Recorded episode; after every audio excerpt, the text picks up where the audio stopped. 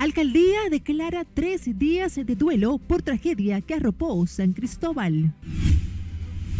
Están estables los ocho pacientes que fueron ingresados en la unidad de quemados de este hospital Ney Arias Lora tras la explosión en San Cristóbal. Familiares buscan desaparecidos, información de desaparecidos y heridos tras explosión. La tragedia que nosotros vivimos. Vecino muerto. Tragedia de San Cristóbal revive pesadilla de las familias que fueron testigos de otras fatídicas explosiones en el país. Parientes de las víctimas acuden al INASIF del Cristo Redentor para retirar cadáveres de sus seres queridos. Y encargado de negocios de la Embajada de los Estados Unidos lamenta la tragedia y se solidariza con las víctimas.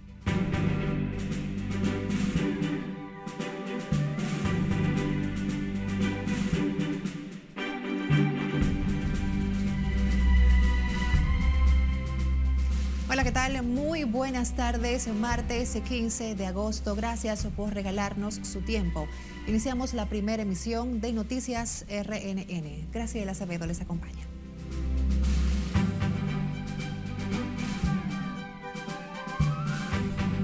Iniciamos precisamente con un tema al que damos seguimiento. Al menos 10 personas han fallecido por la explosión que se produjo este lunes en el centro de San Cristóbal, mientras que las autoridades reportaron 11 desaparecidos y los heridos son más de 40. Tenemos a nuestra compañera Laura Lamar, quien se encuentra en directo desde San Cristóbal, en la zona de desastre donde el presidente Luis Abinader supervisó personalmente los trabajos de rescate. Conectamos contigo, Lauri. Buenas tardes. Cuéntanos. Gracias, buenas tardes. Todavía el Cuerpo de Bomberos junto a otras brigadas de organismos de socorro continúan tratando de sofocar este incendio y una fuerte humarera copa toda el área mientras buscan entre los escombros posibles eh, víctimas que han podido quedar atrapadas. Con todo el sentimiento y la pena que esto nos ha causado a todos. El presidente Luis Abinader visitó personalmente la zona de desastre para supervisar los trabajos de rescate y garantizar que se brinde la asistencia necesaria para salvar más vidas y fue quien confirmó la cifra de fallecidos y heridos que se han reportado hasta el momento. Desde ayer a las tres y media de la tarde que fui informado de este evento, un día 14 de agosto que va a ser un día que va a estar reflejado como de luto para todos los san cristobalenses y el país, envié inmediatamente al ministro de la presidencia, que llegó alrededor de las 5 de la tarde, a esta ciudad para coordinar todas las acciones del gobierno en orden a mitigar este terrible accidente, una explosión que está siendo investigada y de la cual hablaré más adelante. Desde ese momento, todas las instituciones del gobierno, desde salud hasta las áreas de emergencia, el COE, Defensa Civil, el 911, el Gabinete Social también para la atención, todo se ha movilizado y se seguirá movilizando hasta retornar a la normalidad en esta área de este municipio y hasta atender al último afectado por este terrible incidente mientras las autoridades de salud trabajan en la asistencia a los heridos distribuidos en varios hospitales, tanto de San Cristóbal como Santo Domingo, algunos en estado crítico. Está estable, seis en la unidad de quemado eh, también del Ney Arias Lora, uno en el Robert Cabral, uno en el Hospital Hugo Mendoza. Todos estos estables. En este centro permanecen eh, tres personas ingresadas, dos estables y una en condición muy crítica en estos momentos. El Hospital Rafael J. Recibió cuatro pacientes que fueron egresados eh, por sus buenas condiciones de salud al momento.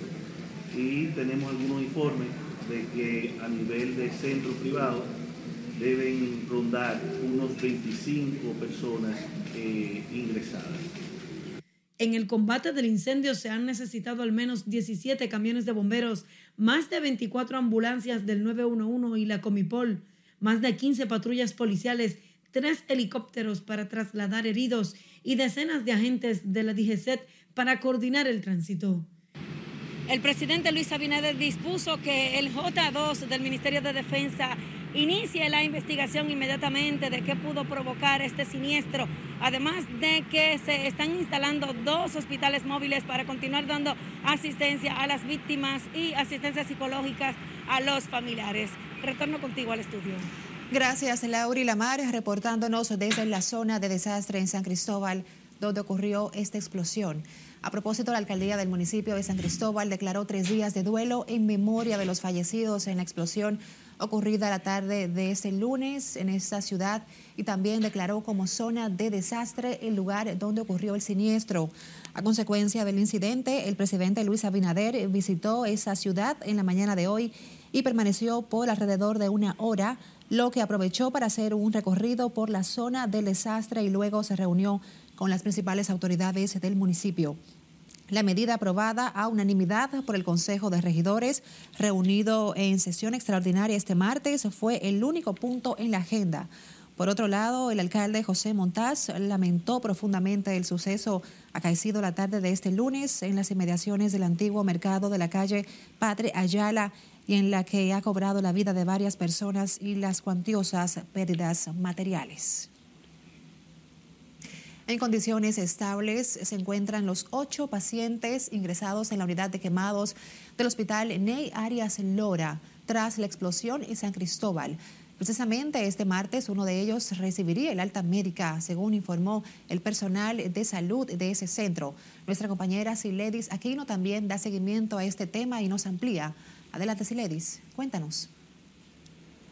Buenas tardes. En efecto, los pacientes que están en cuidados intensivos en la unidad de quemados de este hospital Neyarias Lora tienen edades entre 29 y 65 años. Y uno con una lesión inhalatoria eh, leve que estamos eh, manejando con nebulizaciones. El director de la unidad de quemados del hospital Neyarias Lora donde anoche fueron trasladados algunos de los heridos en la explosión, explicó que los afectados atendidos en ese centro permanecen en cuidados intensivos. Están siendo ingresados y evaluados en el día de hoy porque ayer eh, hicimos unos procedimientos de salvataje, pues hoy se están reevaluando eh, con más tranquilidad, se están llevando algunos de ellos a hidroterapia y entonces ya tenemos, tendremos un diagnóstico más acabado de, la situación de los pacientes, pero hasta ahora están con bastante estabilidad. Angustiados por la situación, los familiares de los ingresados oran a Dios por la pronta recuperación de sus parientes. Pero estaba, estaba cerca por ahí, porque él fue afectado. Él tiene dos brazos, los, brazos lesionados con la mano, tiene en el cuello quemadura, tiene un, un tubillo y tiene en la boca también y tiene un golpe en un pie. Ella está en sala de intensivo, un poco delicada porque eh, quemadura, cosas así son un poquito delicadas, pero gracias le damos a Dios que ella está viva. Lo mejor es que gracias le damos a Dios que, está, que ella está viva. Mientras en la entrada del centro de salud se observa una congestión de personas que buscan de diferentes servicios otros recababan información en un periplo por los hospitales de parientes desaparecidos luego de la explosión que los ha dejado aturdidos y altamente intranquilos. Estamos muy preocupados porque ella no aparece en ningún sitio. Pero ella estaba por ahí porque un vecino la vio. Sí, estaba en la veterinaria en el momento de la explosión. Ok, hasta el momento no han tenido noticias No, no tenemos noticias. Abrimos en San Cristóbal Vimos algunos quemados allá en la morgue, pero eh, no están debidamente identificados. Nos dijeron que aquí trajeron algunos de allá en San Cristóbal, pero ahora nos dice el doctor que no están en esa lista. De mantener una evaluación satisfactoria, los pacientes ingresados en la unidad de cuidados intensivos de este NEI Arias Lora estarían recibiendo el alta médica más tardar en 21 días. Por el momento son los detalles que les tengo. Ahora retorno con ustedes al set de noticias. Gracias por estos detalles, Siledis Aquino, desde la unidad de quemados del NEI Arias Lora. Momentos de angustia y desesperación viven familiares y amigos de los, de los desaparecidos y heridos durante la explosión en varios negocios de San Cristóbal, que ha dejado al menos una decena de muertos. Petra Minaya tiene la historia.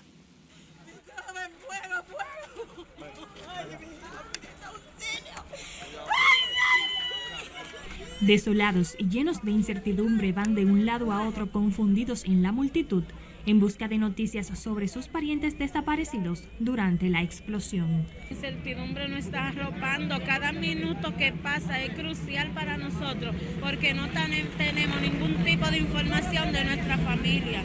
Su mayor temor es que pasen a formar parte de la lista de fallecidos, ya que se estima que pueden haber más víctimas atrapadas entre los escombros. Solo sabemos que está en cuidados intensivos, que está altamente herido y que tengo un familiar tampoco que aparece, que eso es su esposa, se llama Eridania George Alcántara.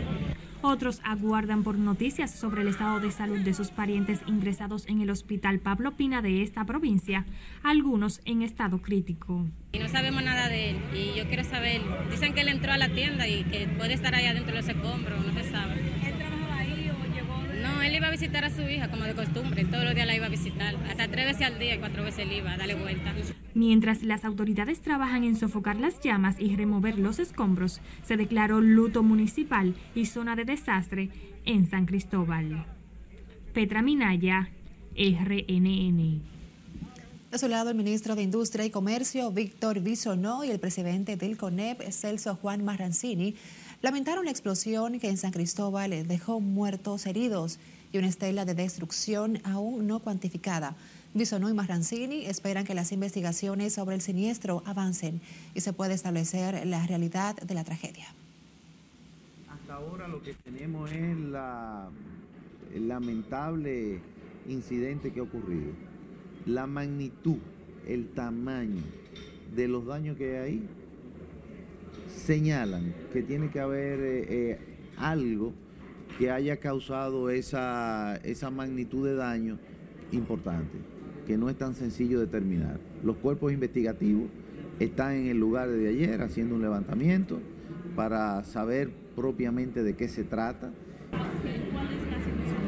Bueno, hasta ahora entendemos que todavía está en una fase de, investigación. Eh, el lamentable hecho eh, que ha consternado la sociedad eh, por, las, por los fallecimientos ocurridos y todos los daños que generó. Yo creo que lo primero es eh, esperar a tener toda la información necesaria, todos los datos de esa investigación y definitivamente poder tomar medidas, porque cuando ocurren esas desgracias eh, hay que eh, revisar, hay que revisar y trabajar para fortalecer los controles para que no ocurran. La explosión y sus fatales resultados se produjeron en una de las principales arterias comerciales de San Cristóbal, dejando varios daños al sector comercial y matando varias personas, mientras otras se encuentran en estado crítico.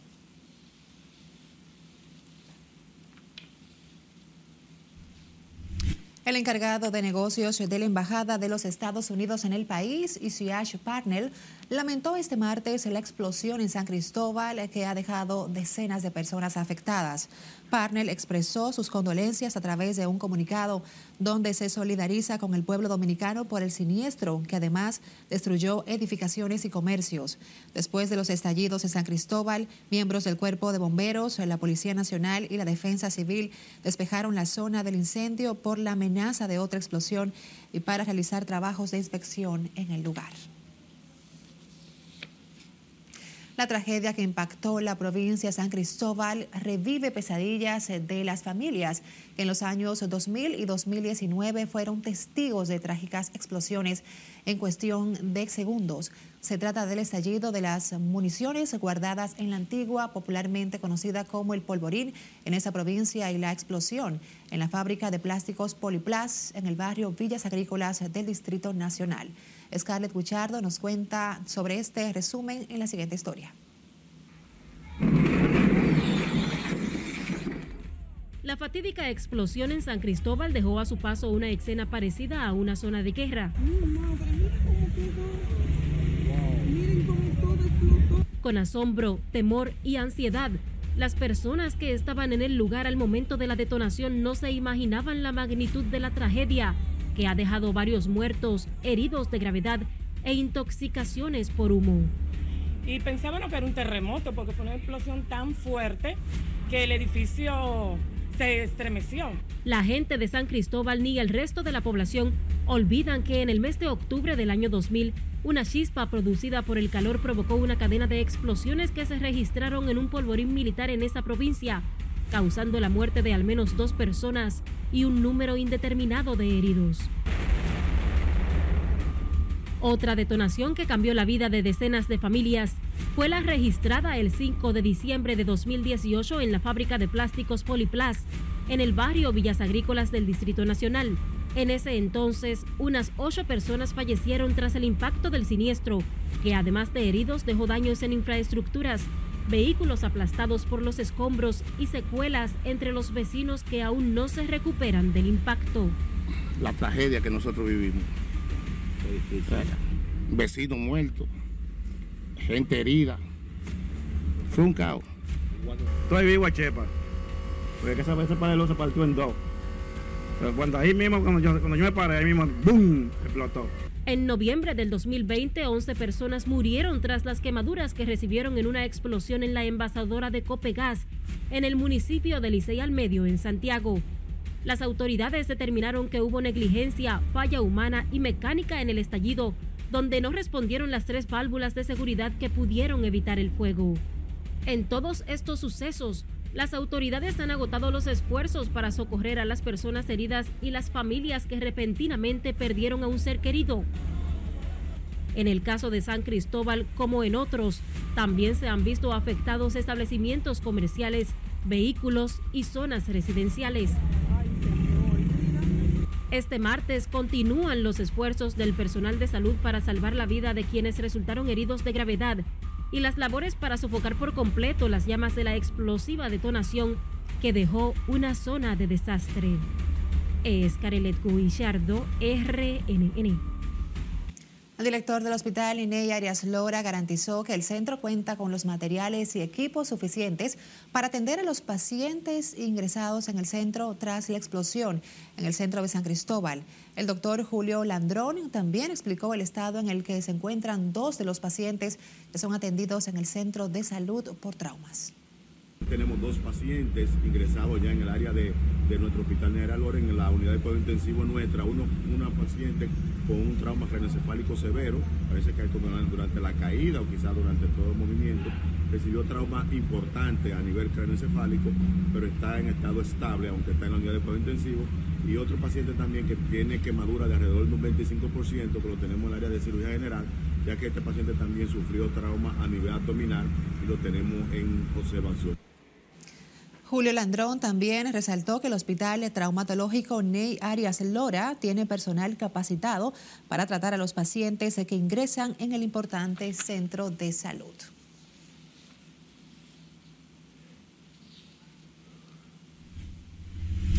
Y tras esta explosión, familiares de un hombre residente en San Cristóbal solicitan la colaboración de la ciudadanía y las autoridades para dar con el paradero de Emil Figuereo Báez, conocido como Fane, quien está desaparecido.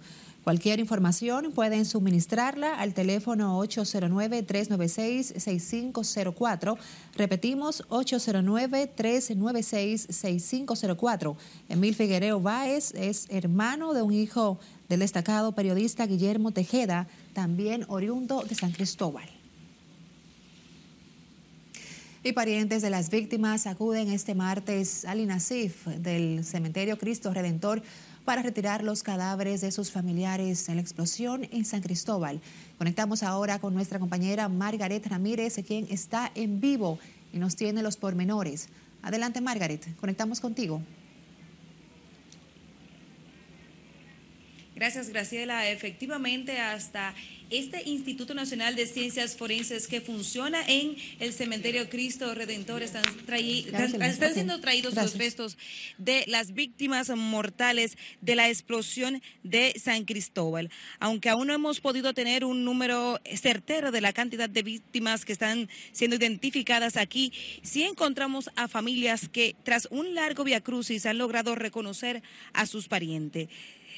Una de las víctimas identificadas aquí fue un joven de 30 años quien se entraba en el último semestre de ingeniería y al que la muerte le sorprendió cuando iba cruzando por el lugar de la explosión. Escuchemos las palabras de su padre, quien tuvo que acudir aquí a este cementerio Cristo Redentor a, retirar el cadáver de su hijo.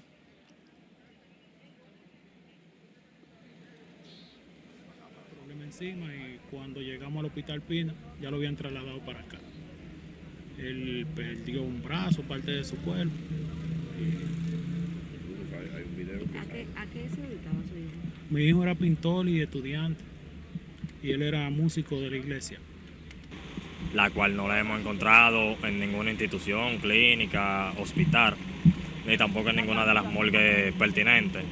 Nos dirigimos hacia acá porque estamos en búsqueda realmente para saber, porque no hemos dado con su paradero desde ayer, cuando se produjo la explosión a las 3 de la tarde, perdimos la comunicación con ella. ¿Qué fue lo último que ustedes supieron? ¿Dónde estaba ella? Ella iba para el trabajo, ella pertenecía a la funeraria Senda de Luz, que estaba a dos esquinas antes de la explosión, ella iba en ese mismo trayecto, pero tenía entendido que se iba a detener como a comprar unos hilos y después de ahí realmente no tuvimos más conocimiento sobre ella hasta el momento que no sabemos nada. Sí, desde ayer tuvimos comunicación con nuestro familiar desde la 1.40. Ya desde ahí no sabemos más. De él, la esposa y una niña, son tres. ¿Qué fue lo último que supieron ustedes de ellos? Bueno, como que ellos salieron a comprar algo, más o menos por esa zona. Este, y no hemos tenido más información.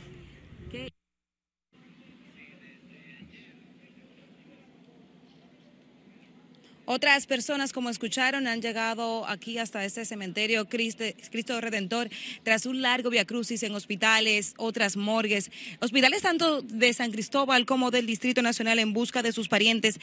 Estas personas cuentan que han hecho de todo, que han acudido a las autoridades y todavía no han tenido una respuesta.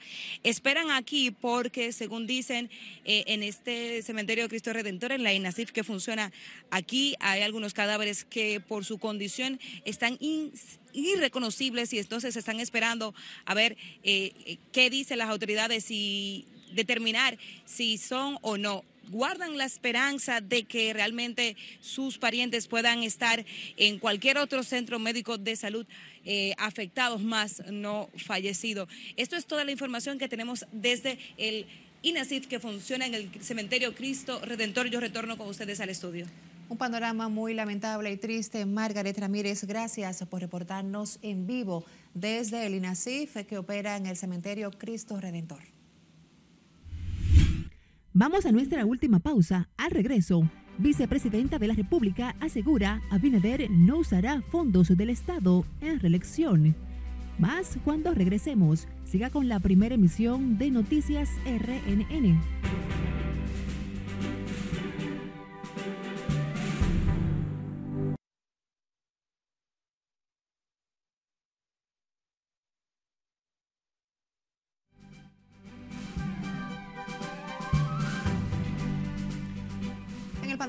Internacional hay más de 30 muertos tras la explosión de una gasolinera en el sur de Rusia.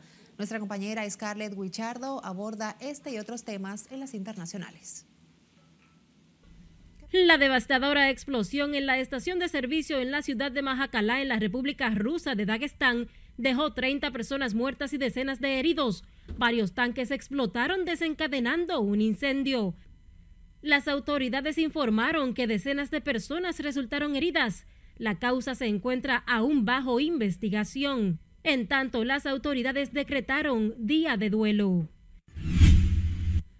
Siete personas murieron anoche luego de que unas rocas cayeran sobre una furgoneta que circulaba por una carretera rural en una ciudad de China. Según las autoridades, las rocas se desprendieron de una ladera y golpearon la furgoneta, causando la muerte de los siete ocupantes del vehículo.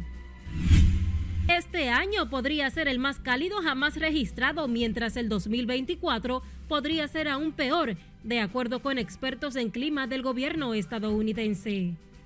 La científica jefa de la Administración Nacional Oceánica y Atmosférica explicó que el 2023 es el tercer año más cálido que se ha registrado. De su lado, el director del Instituto Goddard de Estudios Espaciales de la NASA vaticinó que el próximo año puede ser aún más caluroso que el presente debido al fenómeno de calentamiento del Pacífico conocido como el Niño.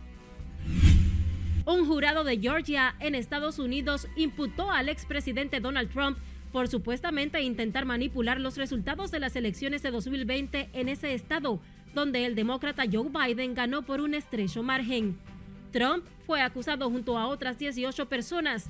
Entre los imputados junto al exmandatario se encuentran su ex abogado personal y ex alcalde de Nueva York, Rudy Giuliani, así como su ex jefe de gabinete, Mark Meadow, entre otros. Y una mujer se llevó una gran sorpresa cuando descubrió un oso cerca de la puerta de su casa en Estados Unidos. La dama salió con un perro para averiguar qué producía unos ruidos afuera y se encontró cara a cara con el animal que estaba hurgando en la basura de un vecino. Afortunadamente, nadie resultó herido. En las internacionales, Scarlett Guillardo, RNN. Volvemos al país con la Procuraduría General de la República. Informó que fue detenido el esposo de la embajadora dominicana en Israel, David Friedler Abreu, acusado de violencia doméstica. La embajadora en Israel, Michelle Cohen de Friedler, habría sido víctima del maltrato físico y verbal por parte de su pareja, hoy detenido por el Ministerio Público. Una fuente informó que al esposo de la diplomática se le conocerá medida de coerción en las próximas horas. La pareja de esposos se encontraba en el país cuando se produjo el conflicto familiar por el que será sometido David Abreu, pareja de la embajadora dominicana en Israel. El canciller dominicano Roberto Álvarez aseguró este martes que el país da seguimiento al posible envío de una misión de paz en Haití encabezada por Kenia. El diplomático aseguró que ante cualquier propuesta que permita solucionar la crisis del vecino país, República Dominicana estará presta a colaborar con la comunidad internacional. Múltiples aspectos, brindar todo el apoyo que República Dominicana pueda desde el punto de vista sobre todo político, eh, eh, pudiera ser hasta logístico en algún momento dado, ya eso está por determinarse hacia futuro. No se sabe exactamente porque todavía no se ha conformado esa fuerza multinacional y el Consejo de Seguridad todavía no ha establecido los términos de referencia, ese el mandato que tendrá esa fuerza. El canciller Roberto Álvarez reconoció que ha sido el presidente Luis Abinader la voz más alta de la región en demanda de que asistan a Haití. El pasado mes, Kenia anunció estar dispuesta a dirigir una fuerza policial internacional destinada a combatir la violencia de las pandillas que ha azotado la nación caribeña. El intercambio comercial entre República Dominicana y China aumentó en los últimos seis meses un 17% con relación al año pasado, que fue de 4 mil millones de dólares. Así lo aseguró este martes el embajador de esa nación en el país, Shen Lunin, quien prevé que el volumen comercial pueda superar los 5 mil millones de dólares mientras trabajan en fortalecer y mejorar la exportación de productos dominicanos hacia China. Eh, República Dominicana eh, ya se ha convertido el mayor socio comercial de China en la región caribeña y el Centroamérica. Eh, mientras China es el segundo socio económico, comercial de la República Dominicana. Eh, el volumen comercial el año pasado llegó a una cifra histórica eh, de 4 mil millones de dólares. Y este año, en los últimos eh, seis meses que ha transcurrido, se ha representado un salto de un 17% en, con respecto a la cifra del año pasado. Este año fácilmente va a llegar más de 5 mil millones de dólares. El diplomático chino habló en estos términos previo a encabezar un foro sobre la ruta china en América Latina y el Caribe, donde destacó el crecimiento de las relaciones bilaterales entre ambos países en los últimos cinco años. Toquemos otra información. El encargado de negocios de los Estados Unidos en República Dominicana, Isian Parnell, reconoció más temprano los esfuerzos del gobierno en la lucha contra el comercio ilícito pero admitió que aún hay que mejorar la evasión fiscal. Nelson Mateo, con más. Aún queda mucho para hacer en áreas como la legislación fiscal, para que todas las empresas cumplan con la ley. La evasión fiscal y el comercio ilícito siguen siendo un reto para las autoridades dominicanas. Es por esto que el Ministerio de Industria y Comercio junto al sector empresarial anunció la creación de un observatorio nacional contra esa práctica en el país. Herramienta virtual a través de la cual procuramos fortalecer el cumplimiento, la seguridad, jurídica y la competitividad del sector industrial dominicano con la intención de que pueda servir de insumo a los trabajos del Consejo y de las demás autoridades que en su día a día enfrentan la ilegalidad en nuestra República Dominicana. Hemos adoptado desde nuestra llegada una postura firme y decidida para extirpar este flagelo de raíz y sin matiz. Sin embargo, el encargado de negocios de los Estados Unidos en la República Dominicana espera que el país se sume a los esfuerzos organizados por el presidente Biden en la lucha contra el comercio ilícito y la venta de drogas. Combatir el comercio ilícito es algo más que detener el tráfico de drogas ilegales. Se trata de garantizar la seguridad de los productos que, de los productos que utilizan nosotros cerrados cada día se traten de detener el lavado de activos y la trata de seres humanos. Se trata de empoderar a los empresarios que respeten la ley y de reforzar los ingresos fiscales. Pero la Procuradora General de la República, Miriam Germán, al intervenir en el acto destacó las leyes vigentes y la política de persecución de ese órgano contra todo ilícito en los negocios. Es una tarea compleja, especialmente cuando está cuando cada institución ampara sus actuaciones en virtud de distintas leyes que coexisten sin que se desarrollen este Consejo, pues tenemos claro que trabajamos en la misma dirección y en el mismo objetivo. En un acto al que asistió además la vicepresidenta de la República Raquel Peña, funcionarios, empresarios y el canciller Roberto Álvarez, tanto el encargado de negocios norteamericano como los empresarios dejaron claro el daño al país que hace la competencia desleal a través de los ilícitos. Nelson Mateo, RNE. Giramos a San Juan de la Maguana, donde un hombre fue atrapado por comunitarios cuando presuntamente robaba en una vivienda del sector Corbano Sur en esa demarcación. Julio César Mateo nos amplía. Se trata del nombrado Miguel Berigüete, a quien habitantes en el sector Córbano Sur acusan de robar en sus hogares hasta plena luz del día. Se lo vamos a entregar a Salvo para que no digan que la comunidad de él. Gracias a mí que lo sabéis. Para que no lo vayan a matar. Pero era muerto que tenemos que entregar. Los ladrones hay que matarlos. Explicaron que dados los robos que cometía, estuvieron acechando al supuesto ladrón. Ese, ese pasó para allá cuando yo estaba en la esquina y lo estaba acechando y cuando llegué a mi casa ya, ya estaba, estaba, agachado, entonces yo, yo, no lo vi cuando llegué a la esquina otra vez, me dijo vecina, está ahí, está ahí, cuando salí ya había dado una vuelta y estaba metido en una casa. Celulares, dinero en efectivo, prendas y otros son solo algunos de los efectos que según los moradores robaba Miguel Berigüete en el Córbano Sur. Ese que vivía allá se metió en mi casa y acabó conmigo también. Tras ser atrapado en horas de la madrugada de este martes, el supuesto ladrón fue llevado al cuartel del sector. Y el próximo que se ya no va a venir así. ¿Qué fue lo que pasó con él? ¿Qué fue lo que pasó? Lo hallamos en una casa ya robado. Íbamos a hablar con él y se metió. Habitantes en el sector Córbano Sur se reservaron las medidas a tomar la próxima vez que sorprendan al presunto malhechor en San Juan de la Maguana, Julio César Mateo, RNN. En San Cristóbal, zona de la tragedia, las autoridades ingresan la unidad canina al lugar de desastre por la explosión en busca de posibles cadáveres.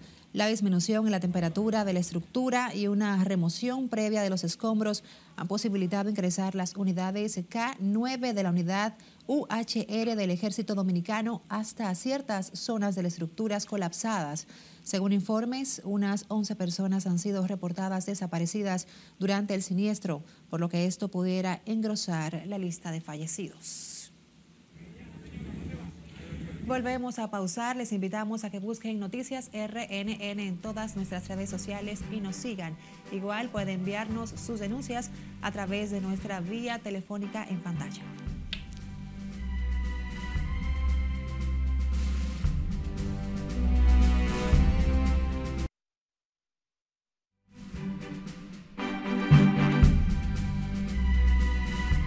Abrimos este bloque con una información de último minuto. El presidente Luis Abinader suspendió el acto que encabezaría desde Pedernales este 16 de agosto. Según confirmó una fuente, la decisión del mandatario está movida por la explosión ocurrida en San Cristóbal, que ha dejado preliminarmente 10 personas fallecidas, unas 40 heridos y 11 desaparecidos.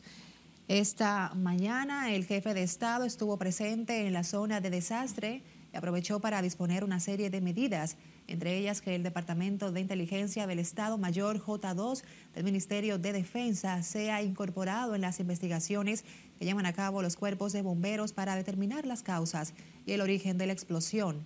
El mandatario dijo que se han dispuesto todos los recursos necesarios para asistir a las víctimas.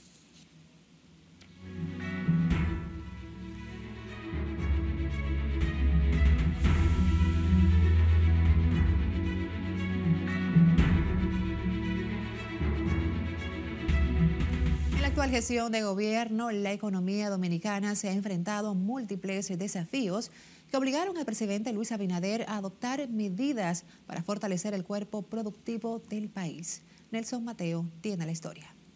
La economía dominicana se vio acosada durante el primer semestre del 2023 por las presiones de factores exógenos, tales como los efectos de la guerra entre Rusia y Ucrania, el vaivén del precio del petróleo y la quiebra de algunas bancas en Estados Unidos y Europa, la respuesta del Banco Central y su Junta Monetaria para garantizar la estabilidad macroeconómica y una inflación por debajo de dos dígitos incluyó una combinación de medidas restrictivas y expansivas escalonadas.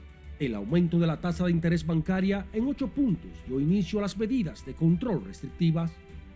Mira, yo creo que lo más importante y la medida más importante que se ha logrado en este primer semestre del año, enero, junio, enero, julio, ha sido el control de la inflación por debajo ya inclusive de la meta en un 4%.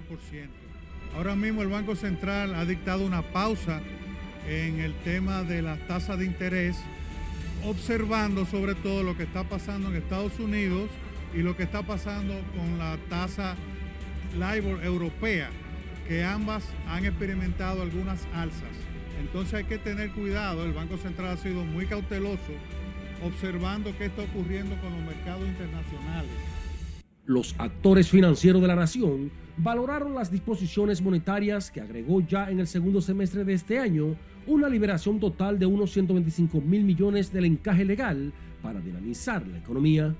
Bueno, el gobierno eh, lo ha ido explicando y, debe explicarlo hasta donde sea necesario pero eh, ahí eh, se ha aclarado bastante que, que los fondos van en, una gran parte a gasto de obra de capital y de hecho se han mencionado cuáles son las obras. así que en ese sentido lo vemos muy positivo. Ya antes, el equipo financiero del gobierno había rediseñado un presupuesto general del Estado ascendente a más de un billón 33 mil millones de pesos, de los cuales destinó 134 mil para subsidiar los combustibles y el sector eléctrico.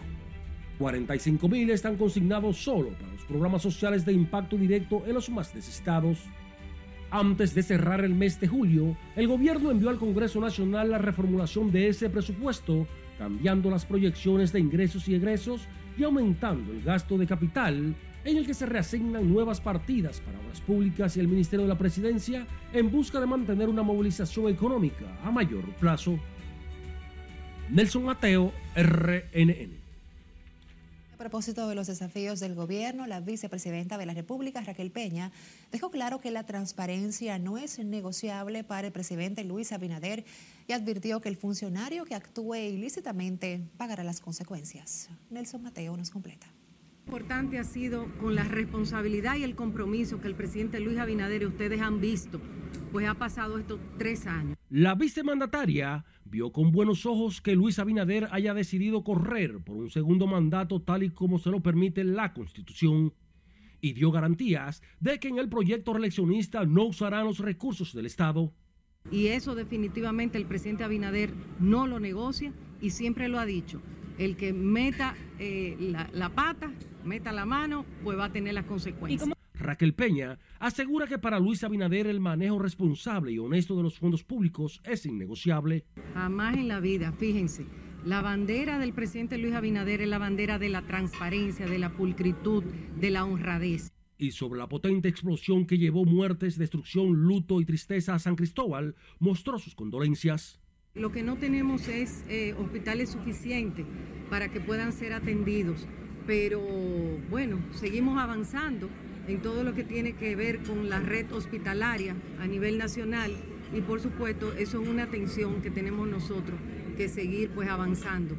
La vicepresidenta de la República, Raquel Peña, dijo que el gobierno se mantendrá muy atento al proceso de recuperación de la zona de desastre y las familias afectadas. Nelson Mateo, RNN.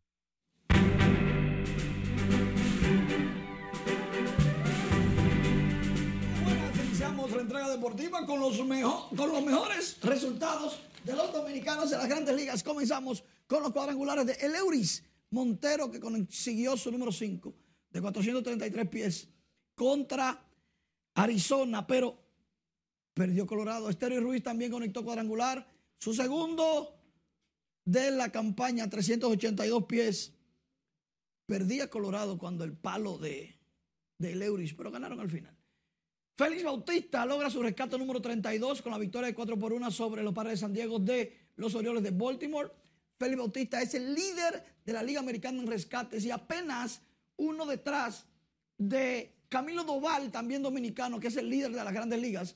Él está con los gigantes de San Francisco. Interesante la actuación de Félix Bautista con los oropéndolas que siguen en la batalla por clasificar. Seguimos con el caso Wander Franco. Todo luce indicar que en cualquier momento podrían pedir que manden a Wander Franco desde Estados Unidos a la República Dominicana para, para comparecer ante la Procuraduría General de la República. Él tiene una investigación por tener relaciones con menores y no son una, son varias. Por otro lado, el Comité Olímpico Dominicano manda a intimar a federaciones, entre ellas la de lucha olímpica y voleibol, porque entienden que tienen irregularidad, irregularidades administrativas. Lo raro de todo esto es que el Ministerio de Deportes es quien vela por la correcta o el correcto uso de los fondos del Estado que reciben las federaciones. ¿Por qué el Comité Olímpico es que intima? No sabemos. Pero eso es parte de la crisis que está existiendo en estos momentos en el deporte, varias federaciones y el Comité Olímpico Dominicano, lamentablemente. Y apenas estamos a un mes de los Juegos Panamericanos, el Comité Olímpico Internacional podría sancionar o a todas o a algunas o al propio Comité Olímpico Dominicano. Es un tema muy, muy delicado. Muy delicado. Ojalá que se solucione, ¿verdad? Ojalá. Para bien. Gracias, Manuel, como siempre. Nosotros nos despedimos así en esta primera emisión de Noticias RNN. Gracias por acompañarnos.